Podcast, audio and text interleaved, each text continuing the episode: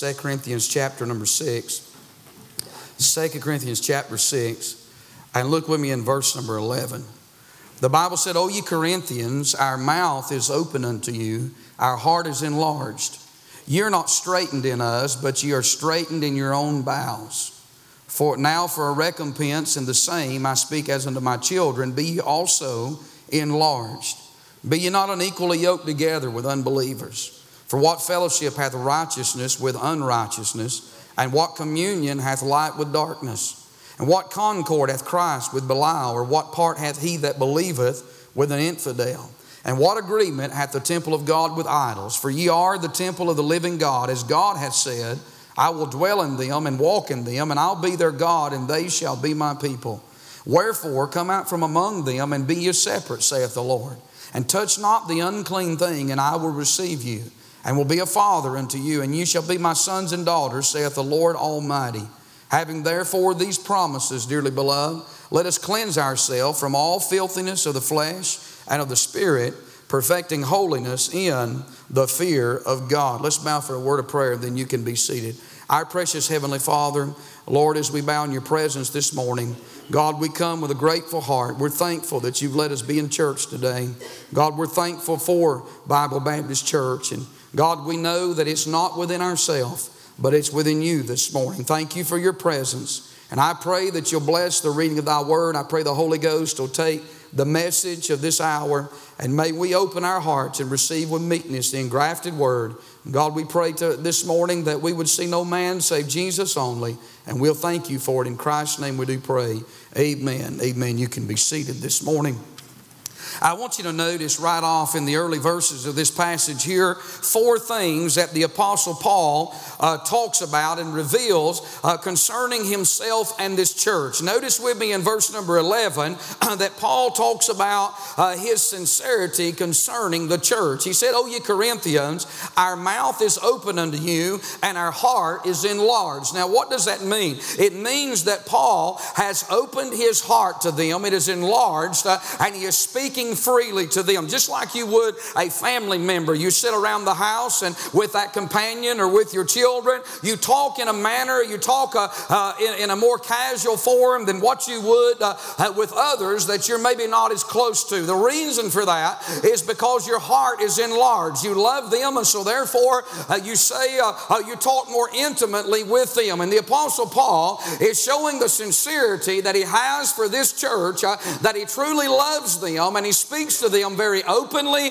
and he speaks to them with a heart that is full of love. So he talks about his sincerity concerning this church. And then in verse number 12, he reveals his struggle concerning this church. The Bible says here, Ye are not straitened in us, but ye are straitened in your own bowels. What does that mean? It simply means that though the Apostle Paul has opened his mouth and opened his heart to this church, uh, not all of them has opened their heart to him. There are many in the church that, uh, that do not uh, agree or do not love the Apostle Paul in the same manner that Paul loved them. You say, Preacher, why is that? For two reasons. Number one, uh, because there had been people on the outside that had been saying negative things about the Apostle Paul, and they had stolen the hearts of some of those that were on the inside. Another reason that they did not uh, uh, open their heart to the Apostle Paul, some did not, most did not, was because uh, they didn't like some of the preaching of the Apostle Apostle Paul. He was dealing with the sins of the flesh and he was dealing with uh, the carnality that was in the church and the sin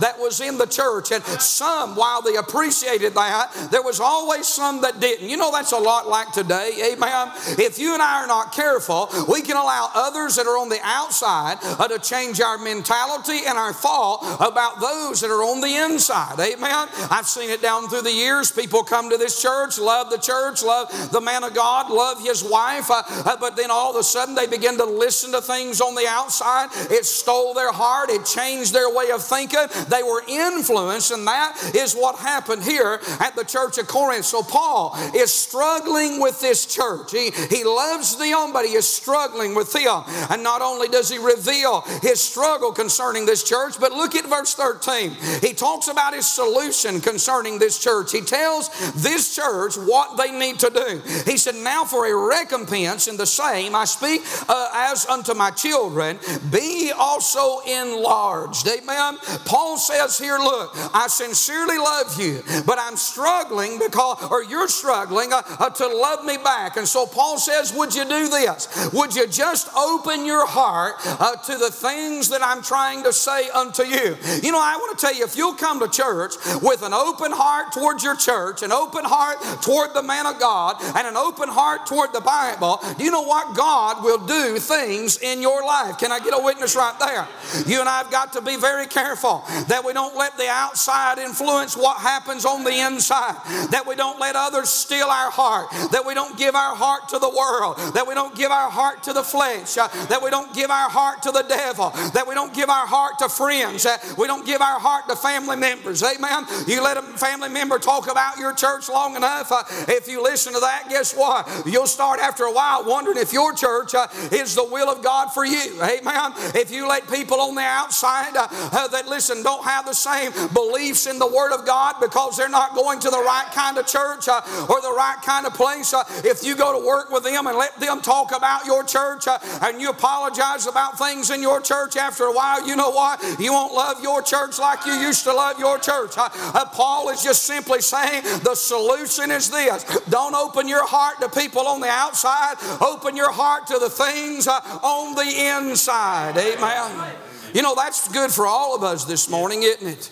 I'm telling you, listen, even as a, as a preacher this morning, I'm not going to open my heart to it. I thank God for other churches. I appreciate uh, going, getting to go in and preach and try, try to help other churches. It's the Lord that helps any of us if we get any help. But can I be honest with you? I don't open my heart to other churches. Amen. Uh, God put me here. This is the will of God for my life. Uh, and I love you and I believe you love me this morning. And we all together love the Lord. Isn't that right? First and foremost. Uh, and it's because of that that God uh, has been good to us. Amen.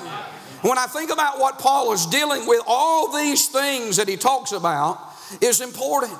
Open your heart to your church. Don't come with a bad spirit. Don't come with a bad attitude. Don't come with a, a critical spirit. Don't come, uh, uh, listen, uh, uh, just going through the motions, but open your heart and say, God, I need something this morning. I need you to do something in my life uh, and put something in so you can get something out. We need some ameners. Can I get that right? An amen on that. We need some folks uh, that will participate. We need some folks that will open their heart and say, Dear God, if you want to say something to me in the, today, if you want to speak to me, in a manner, if you'll just nudge my heart, I'll go to the altar and do something about it this morning. Paul deals here with a solution concerning this church, but then he reveals something else. He reveals his subject concerning this church, and it's what I want to preach on this morning. In verse number 14, down to verse number 18, and really chapter 7 and verse 1, as we read that this morning, Paul deals with one subject this morning that was a very sensitive subject in the church of Corinth. And can I tell you, it's a very sensitive subject today. Yeah. He deals with biblical separation. Amen. And I want to preach a few minutes this morning, and I may preach tonight. I'll just uh, preach as much as I think you can stand. Amen. And when I think you've had enough, or when I've had enough, uh, we'll pull the plug and go home, and we'll come back again tonight. But I want to preach from this text this morning on Bible separation. Amen. Bible separation. Amen. Uh, this is what I love about the Apostle Paul in this text. Now, if you think about the verses we just talked about, and you think about where Paul is at when he comes to verse number 14. I'm going to tell you where Paul is at. And this is what I love about the Apostle Paul. It's how you know Paul was genuine. Amen. You see, Paul spent 10 verses uh, when he opened up this chapter talking about a true man of God and a true minister of God and what the ministry is really all about. And then he begins in verse number 11 that we've read down to verse number 13. And he reveals the fact that I love you, but some of you don't love me and you don't love my message the way that you're supposed to because either the way you're living or the influences that you've had on the outside. But yet, even though that's the, the, the setting, that's the circumstance, Paul loved them enough not to tell them what they wanted to hear, but he loved them enough to tell them what they needed to hear. Amen. It would have been very easy for Paul uh, to bypass this subject and not dealt dealt with separation because he was already uh, not winning a popularity contest with this crowd. But in spite, uh, he told them what God said and what they needed. I tell you, I want to go to a church uh, uh, where the preacher will not tell me what I want to hear. He'll not listen, just tell me uh, what'll make me feel good and feel happy, and I like to do both. Uh, but he'll love my soul enough, even at his own expense, even at his own popularity, he'll tell me the truth. Amen. I take no pleasure in what I'm about to say this morning. But there are times that God has laid a message on my heart to preach, and I knew, and I wasn't preaching it to a certain person or people, but I knew that it wasn't going to be received by them. And there's been times that, uh, uh, that I got up to, to preach maybe at another church, and, and, and I could look and I could tell what God had put on my heart, and this crowd, it's not going to fit. Amen. I thought I'm preaching two sermons tonight my first and my last. Amen. I can tell you a place I, I knew. I leaned over and told my wife, I said, I'll never be back here again. She said, Why? I said, Just you'll find out the end of the service. I wasn't mean. I wasn't malicious. I didn't have a bad spirit. I treaded lightly in the fact of, my own spirit. I didn't come to, to, to tell him off. I, I didn't want to put the pastor in any uh, kind of predicament. I, I, didn't take pastoral authority in that, in that sermon. I just preached what was in the Bible. Amen. Uh, but they were doing the very thing that God, I'll tell you, one night I was preaching in this church, uh, uh they had a praise team. Now, can I get a witness on this? I'm 1,000% against a praise team. Only praise team we got around here is people that raise their hand and say amen, praise God. But they had a praise team. And I looked down at the message that I had. I didn't know they was going to have a praise team. Or I'll tell you what, I would not have come. I'm just being honest with you about that. Wouldn't have showed up. I'd have called the preacher and said, get somebody else. But I looked down. You know what the title of the sermon was while the praise team was praising? I'll just stick with the old stuff. Amen. That's what God told me to preach, so it's what I preached. Pastor met me at the back door and said, You're not coming back. I said, Okay, don't want to. Praying for you. Amen. Y'all have a good night. And went home. Uh, but you know what? I'm just simply saying, I don't have any regrets in that uh, because, uh, hey, I wanted them to hear the truth. and if one person walked out of that church that night and said, You know what? The Bible's right, that's wrong, it was worth going and preaching. Amen. but what I'm saying is this morning, I love you as a pastor, and I'll tell you what I want us to be as a church. I still want us to believe in separation don't you? I still want us to believe in Bible separation. I'm not talking about man made rules. Uh, I'm not talking about man made, uh, uh, uh, listen, uh, uh, things, but I'm talking about taking a Bible and living our life in a separated form and fashion. Amen. And regardless, contrary to popular belief today, Bible separation is still in that book. Can I get a witness right there? I want to give you a few things about separation this morning, however many the Lord let me give, and we'll be done. Number one, I want you to see in verses 14 down to verse number 16 the principles of separation. You see here what the apostle Paul does is very interesting. He tells them here, you see separation is found all throughout the word of God. Amen. It's in both the Old Testament and the New Testament. And Paul is going to give them six essential things uh, that will help them grow in the Lord Jesus Christ uh, by practicing Bible separation. You see, Bible separation, look at me for just a moment. It's not, and I'm, a, I'm for a list. Somebody say amen right there. I believe in if you're a Christian and you live separate, you will have a list. Amen. But more than having a list, you better have the principle in your life.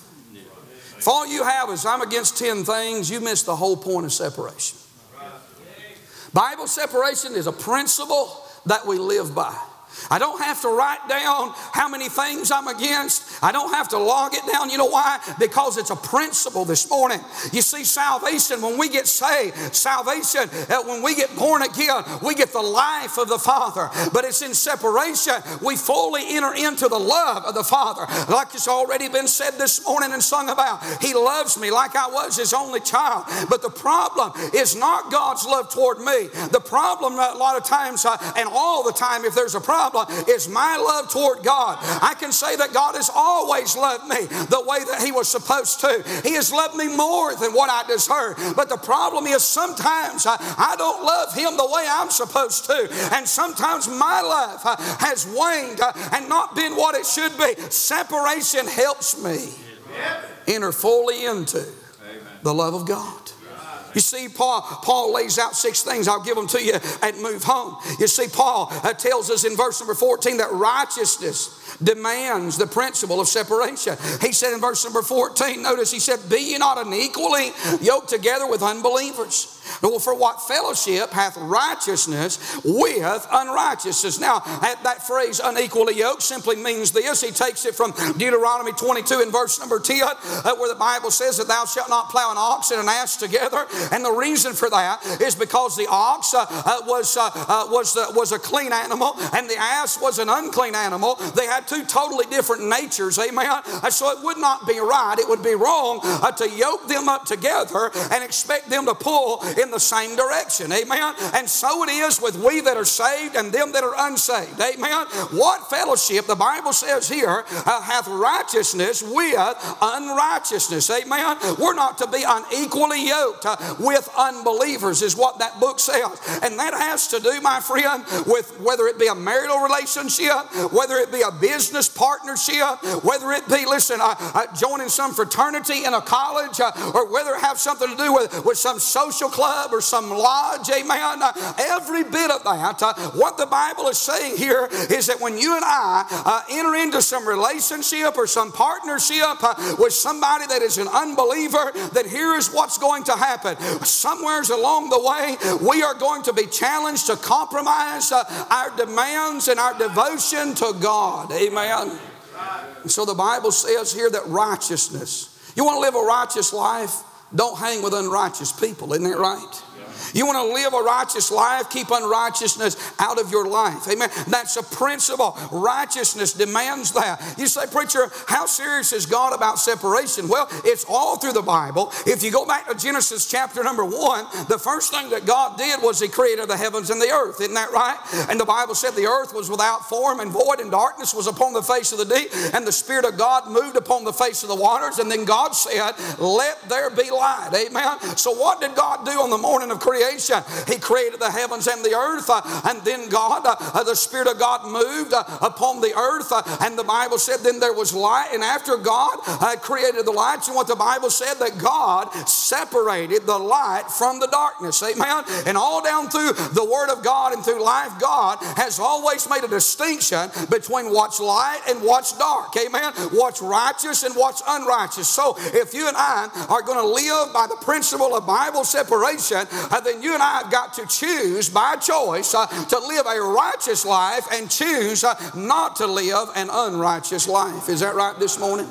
And so we see that righteousness demands it. And then we see here this morning uh, that not only does righteousness demand it, but look at verse number uh, 14. We see that reality demands it. He said here, For what communion hath that light with darkness? As I just mentioned, light and darkness cannot coexist. Can I get a witness on that? Brother, I'm telling you, listen, if you turn the light on, you know what happens? The darkness has to flee. Isn't that right? Light and darkness cannot dwell together. I want to tell you, we do not need this world's dark philosophies. We don't need this world's dark religion. We don't need this world's dark traditions. Uh, we don't need this world's dark rationale. We don't need this world's dark uh, uh, theology this morning. We need to separate ourselves and live in the light of God's word and God's will and God's work and live in the light of God's way. listen, that's the the reality. You have been called out of darkness uh, and you have been brought into the light. Amen. And can I tell you this morning the principle of separation in verse number 14 is that righteousness demands that in our life and the reality of the fact that I'm not them and you're not them no more. And so I can't yoke up with them. I can't walk with them. I can't fellowship with them. I can witness to them. I can give them the gospel. But we are not them if we've been saved. Amen. Now, I want to tell you this morning if you despise Bible separation and you choose and you desire to live in this world and as this world and of this world, you might ought to check up this morning. Does it mean that any of us can't live worldly? And the truth is, none of us live separated enough. Can we get an amen on that? But the fact is, those that have no desire for righteousness, you're not saved. You say, well, preacher, I, I, like doing this and that, and I really don't care. I just have to get through church and, and read my Bible and all these different things. Uh, I really, I'm just not interested. You don't have anything on the inside. You know, when you get saved, there's a desire to come out from this world. I'm talking about righteousness demands it. Reality demands it this morning. And then redemption. Look at verse 15. He said, What concord hath Christ with Belial? Listen, that, that word concord means harmony. And that word Belial means Lord of the forest. You, in the Old Testament, listen, uh, I can't even go into the detail of the false God of Belial that they would worship, the perverseness and the vileness of, of that so called worship in, that, in, the, in those woods, in that forest that they would go in. And basically, who Belial represents, he represents Satan himself. And so the principle of separation is that God and Satan have never been in harmony. Amen. God and Satan have has never got along. Uh, listen, Satan fears uh, the Lord Jesus Christ. Amen. Uh, because he knows that he's already defeated him at Calvary, and he knows he's going to cast him in the lake of fire in the end. Amen. I want to tell you, friend, the devil, uh, my friend, fears, and so you and I cannot live a wicked life uh, and live a godly life at the same time. He's talking about redemption demands that. We've been bought with a price, is what the Bible says. Therefore, glorify God in your body and in your spirit. Because you and I have been saved, because we've been bought with a price, uh, we ought to want to live and we ought to desire to live a separated life. Amen. About that this morning. Are you saved? Then, secondly, are you living a separated life? You know, Lot's a great example. The Bible said in 2 Peter chapter number 2 and verse number uh, 7 and 8 that he vexed his righteous soul in the counsel of the ungodly. Had Peter not written that down, every one of us would have thought that Lot died and went to hell. Because Lot lived such a worldly, wicked life that he lived like a lost man and he died like a lost man. And had it not been for what Peter wrote down, we would have thought Lot was a lost man. I want to tell you this morning, Lot never found his place in Sodom.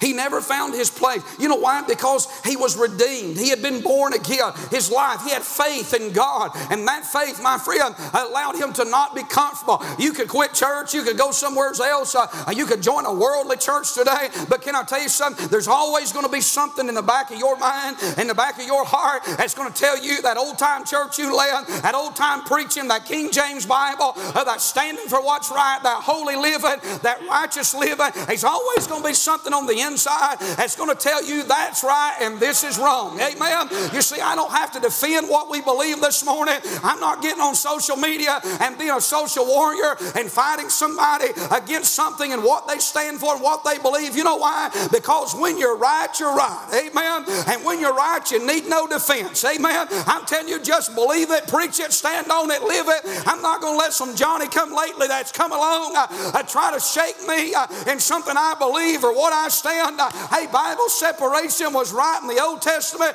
it's right in the New Testament, it's right in the church age, uh, it was right in the 50s, uh, it was right in the 60s, uh, it was right in the 70s, uh, it was right in the 80s and the 90s, uh, and it's still right in 2000s. I'm simply telling you, uh, it was right then, it was right now, and I'm not shaking on that this morning. When I got saved, I didn't know what separation was. And I'm going to be honest with you, I didn't live separated for a very long time. One by one, service by service, sermon by sermon, little by little. God, you know what He did? The same thing He did in your life. He began to knock the rough edges off. He began to deal with things. I'm so glad that when I got saved, God, the Holy Spirit didn't run up to me like a lot of Baptists would.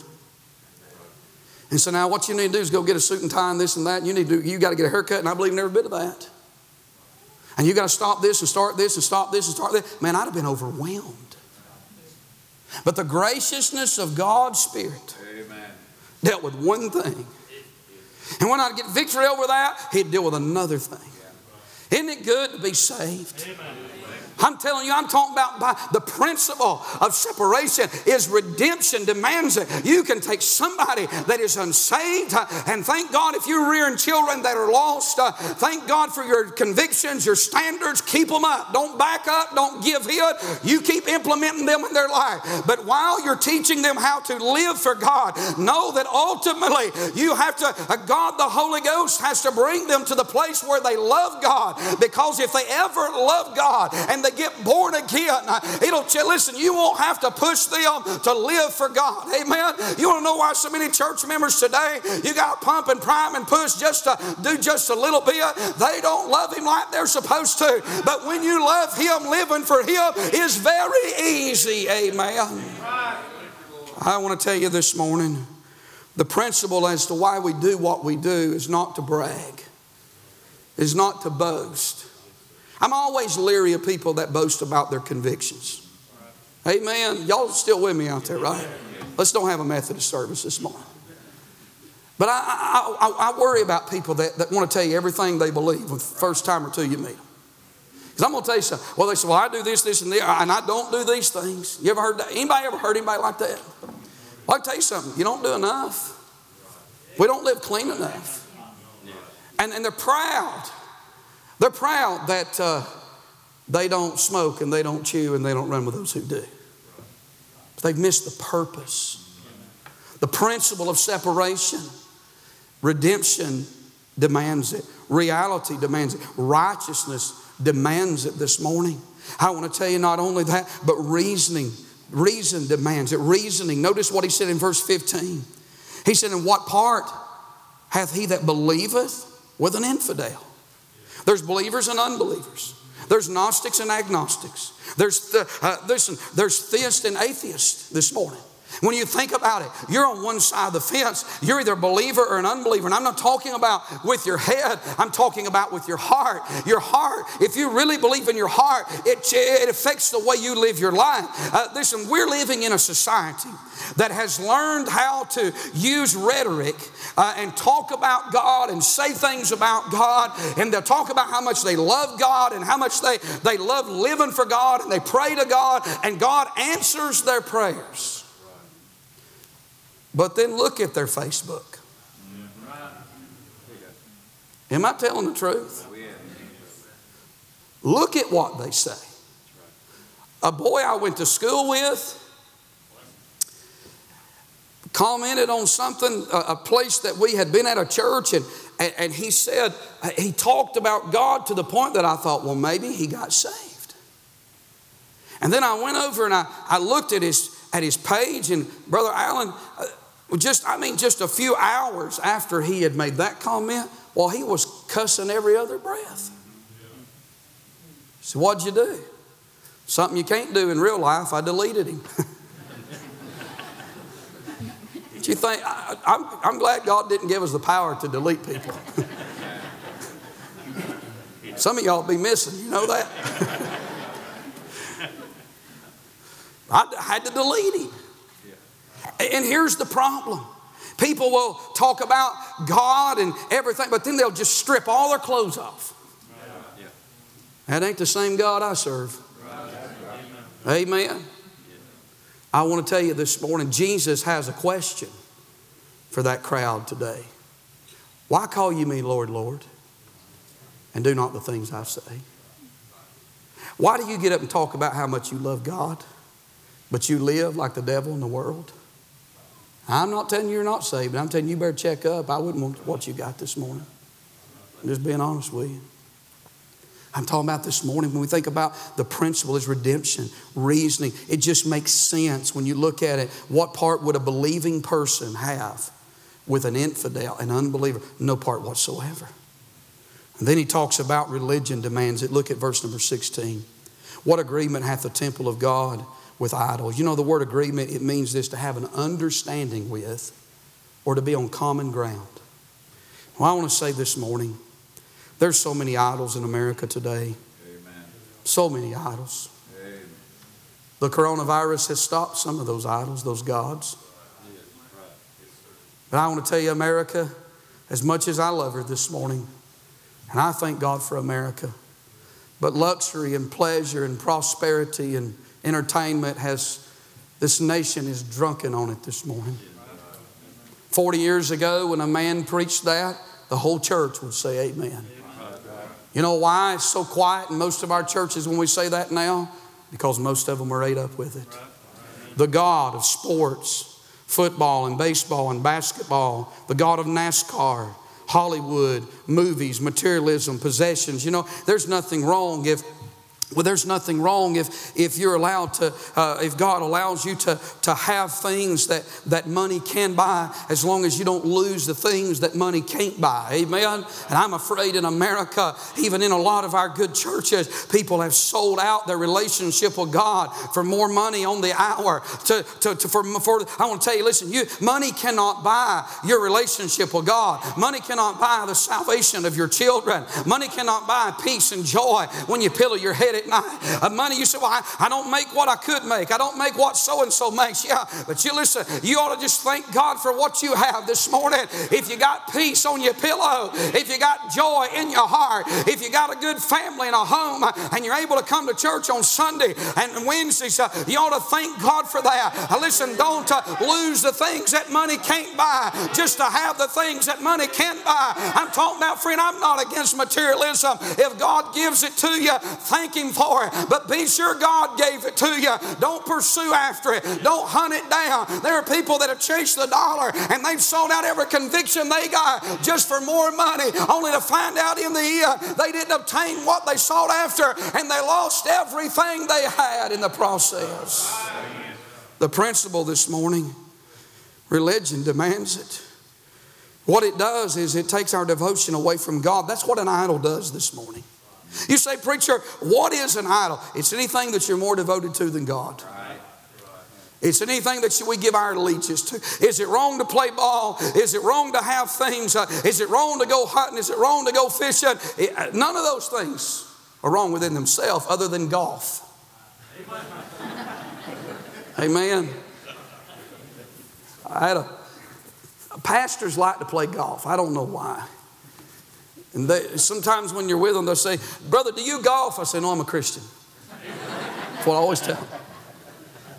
Well, oh, brother, well, why don't you try it? I, I, would rather watch paint dry on that wall right there. Let's take a stick and a ball and knock it where it's, and it's always going to go opposite of where I want it to. And then have to run around. And I, and I told one preacher, I said, Have you seen the breeches guys wear when they go golfing? I mean, that just makes me nervous. Amen.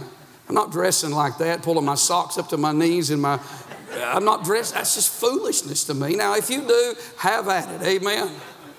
I'm just telling you my opinion. That ain't about ounce of Bible in what I just said to you. But anything, anything you love more than you, anything we love more than we love God has to go. Amen. And nothing wrong having a bass boat. But if it takes you away from God, sell the boat. Amen. I'm telling you, listen, ain't nothing wrong with having guns, but if they take you away from God, sell them. Why? Because it can become an idol. It's not that, it's not that the shotgun is sinful. You know who it is? It's us. It's when we polish something and, and, and set it up and say, I'm devoting. Uh, I, I, was preaching Friday night in a church and, and, I, and I walked in, the, the pastor took me in the office there to, uh, to put some things in there. And uh, he said, Now, brother, before he opened this door, he said, I got something in here I'm kind of a little embarrassed for you to see. I got nervous.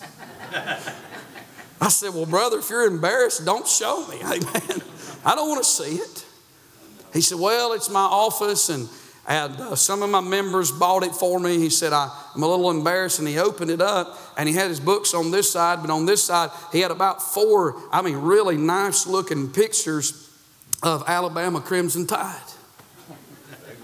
I said, You're right, brother. I'd be ashamed to show that to anybody. I let him stew a minute. I said, I thought you was a man of God. I wouldn't show that to nobody. He said, You don't like football? I said, I don't like Alabama. Amen. I said, now if you'd had a bulldog up there, we might have forgave you for it. Amen. You say, preacher, uh, is, it, is it wrong? Uh, it's wrong when it gets a hold of you, friend. It's wrong when, when it takes away from your prayer life, when it takes away from your Bible read. It's wrong when, when you look forward to a, a Saturday game and you, and you can't wait for it to come and, and you sit there and, and you dress up and, and you put your, your colors on and, and you're all fired up about that and then you're asleep on Sunday morning while I'm preaching. That's wrong, friend. That's wrong. It's got a hold of you. I'm talking about religion demands that God wants our loyalty, our allegiance. That's the principle. You see, this morning, if he gets a hold of that, He'll just work anything that comes in and goes out. He'll work in your life. You don't have to come to the pastor and say, Is this wrong? No. I'm telling you, when you're living by the principle of separation, right. the Holy Ghost will just show you. Then Revelation demands it. Look at verse number 16 this morning. He said, What agreement hath the temple of God with idols? What agreement do they have? And notice what he says here for ye, this is for ye are the temple of the living God. As God has said, I'll dwell in them and walk in them. And I'll be their God, and they shall be my people. Bible separation is a principle.